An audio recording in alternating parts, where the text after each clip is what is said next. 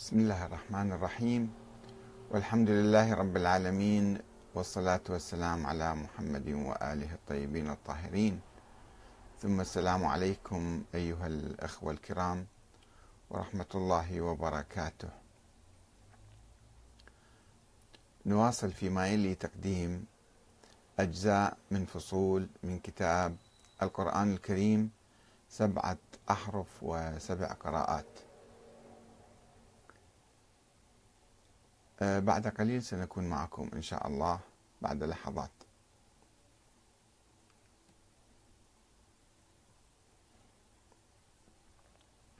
القرآن الكريم سبع سبعة أحرف وسبع قراءات. هل حاول معاوية ابن أبي سفيان حذف حرف الواو من آية الكنز؟ تحدثنا في حلقات سابقة عن بعض المحاولات لحذف حرف الواو من آية المهاجرين والأنصار وحذف البسملة من سورة الفاتحة. السؤال هنا اليوم لماذا حاول معاوية حذف حرف الواو من آية الكنز؟ آه هذا جزء من الفصل السادس تحت عنوان هل تم التلاعب بكتابة القرآن أثناء آه جمعه؟ وهو آه الفصل السادس من الباب الثاني من كتاب القرآن الكريم سبعة أحرف وسبع قراءات. هل حاول أحد التلاعب ببعض آيات القرآن؟ هذا سؤال أخطر من السؤال السابق الذي دار في الفصل الأول.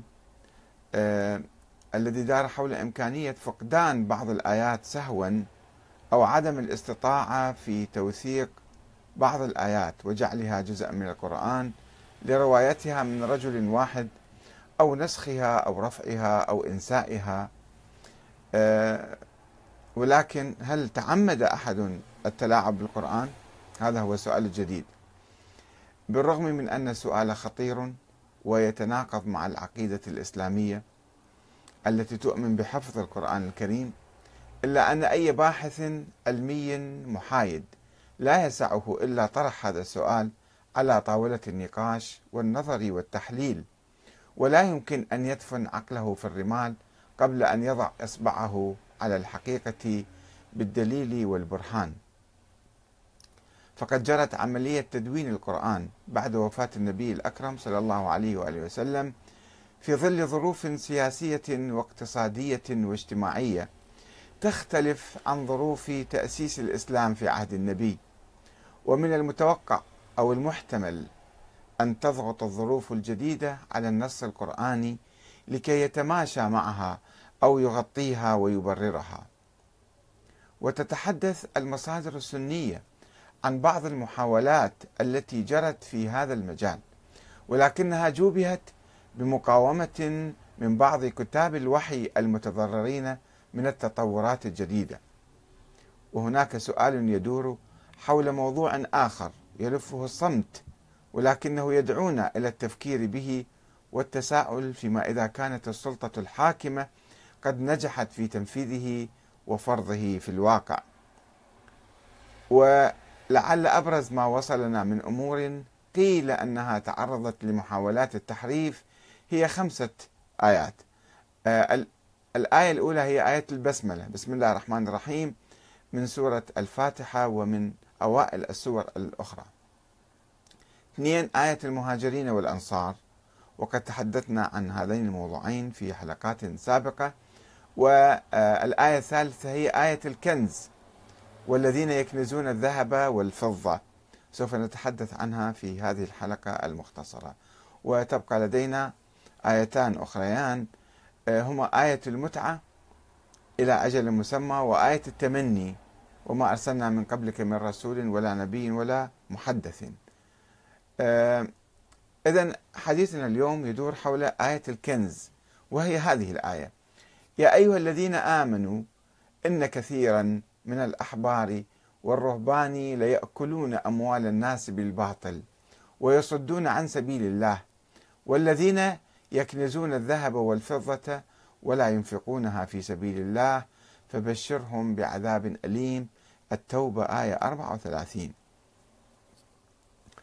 يقال أن هذه الآية أيضا تعرضت لمحاولة تحريف وذلك بحرف بحذف حرف الواو من والذين. المقطع الثاني من الآية والذين يكنزون الذهب والفضة. فإذا حذفنا هذا الحرف كما حاول معاوية ابن أبي سفيان أن يحذف هذا الحرف حرف الواو. حتى فتصبح الآية آه، تصبح آه، الذين صفة صفة الكنز وعدم الإنفاق آه، ملحقة بالأحبار والرهبان. يعني الذين يكنزون الذهب والفضة منهم هم الأحبار والرهبان. يا أيها الذين آمنوا إن كثيرا من الأحبار والرهبان الذين يكنزون الذهب والفضة فتصير مخصصة فقط في الأحبار والرهبان ولا تشمل عامة الناس والمسلمين أيضا. آه، حاول معاوية أن يحذف هذا الحرف حرف الواو من هذه الآية وذلك في خضم ثورة الصحابي الجليل أبي ذر الغفاري رضي الله عنه على معاوية ابن أبي سفيان والي الشام عندما كان في والي الشام الذي أخذ يسرف في مظاهر الترف فتصدى له أبو ذر. تاليا هذه الآية والذين يكنزون الذهب والفضة ولا ينفقونها في سبيل الله فبشرهم بعذاب أليم. يوم يحمى عليها آه، في نار جهنم فتكوى بها جباههم وجنوبهم وظهورهم. هذا ما كنستم لأنفسكم فذوقوا ما كنتم تكنزون. يعني يعرض بمعاوية أن أنت تقوم بهذا الشيء ومصيرك في النار. فقال معاوية لقد أنزلت هذه الآية في أهل الكتاب ولم تنزل فينا في المسلمين يعني. وذلك بناء على مقدمة الآية يا أيها الذين آمنوا إن كثيرا من من الأحبار والرهبان ليأكلون أموال الناس بالباطل ويصدون عن سبيل الله الذين يقرأها معاوية الذين يكنزون الذهب. يعني هم الأحبار والرهبان.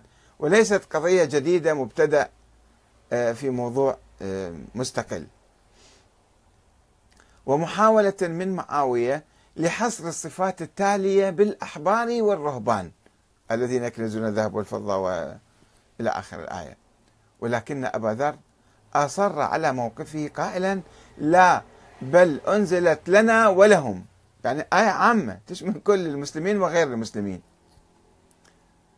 عن ابن وهب قال مررت على أبي ذر بالربدة فقلت ما أنزلك بهذه الأرض؟ أرض صحراء. قال كنا بالشام فقرأت والذين يكنزون الذهب والفضة ولا ينفقونها في سبيل الله فبشرهم بعذاب أليم. قال معاوية ما هذه فينا؟ ما هذه إلا في أهل الكتاب. قال قلت إنها لفينا وفيهم. أخرجه البخاري. طبعا هنا البخاري ما يذكر كل الرواية أنه آه، معاوية حاول أن يحذف حرف الواو بس يفسرها الذين يكنزون الذهب آه، تشمل يعني في الأحبار والرهبان فقط. والآية الأخرى وتأويل يعني مو محاولة حذف حسب رواية البخاري. ومن الواضح أن الآية مع الواو يعني والذين يصير مبتدأ تتحدث بشكل مستقل عما قبلها وبصورة تشمل أهل الكتاب الرهبان والأحبار والمسلمين وغيرهم.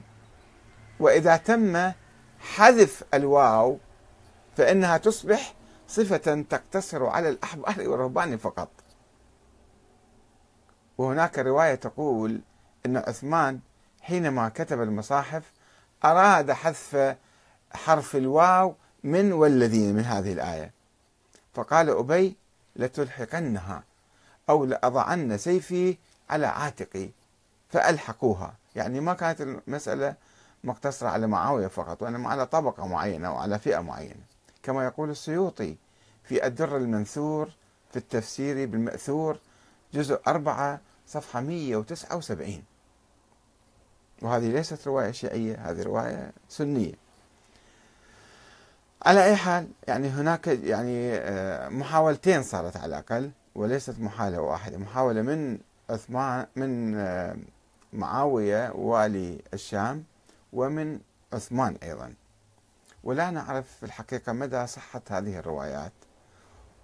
ولو كنا نميل إلى يعني قبولها ولا نستبعدها لأنه ضمن تطور اجتماعي وصراع اجتماعي كانت في المحاولة آه، البعض كان يحاول أن يستخدم الآية آه، في الثورة على الطبقة المترفة والطبقة المترفة كانت تحاول أن تخمد هذه الثورة. وإن صحت هذه الروايات فإنها تؤكد أمرا آخر بصورة عرضية وهو أن زيد زيدا لم يكن زيد بن ثابت الذي كان يكتب القرآن لعثمان بن عفان لم يكن يعتمد في عملية جمع القرآن على مصحف خاص به أن هو كان عنده مصحف وكاتب القرآن والنبي عرض عليه وهو كان يحتفظ فيه وكان يكتب من مصحفه. لا هاي الآية تقول لا هو ما كان يعرف شيء. هذه الرواية. وأنه لم يتلقى العرض الأخيرة من القرآن. لو كان يعرف العرض الأخيرة كان قال كان اعترض مثلا. كما تؤكد اضطراب الصحابة واختلافهم في آيات كثيرة وأن القرآن لم يكن مجموعا بصورة نهائية وواضحة للجميع. وتؤكد أيضا معنى آخر هو أن الخليفة لم يتمكن حتى لو كان حاكم لم يتمكن أن يحرف القرآن. هذه يمكن نستفيدها بصورة عرضية أيضا ونقدم وسوف نبحث الآيات الأخرى إن شاء الله في حلقات قادمة. والسلام عليكم ورحمة الله وبركاته.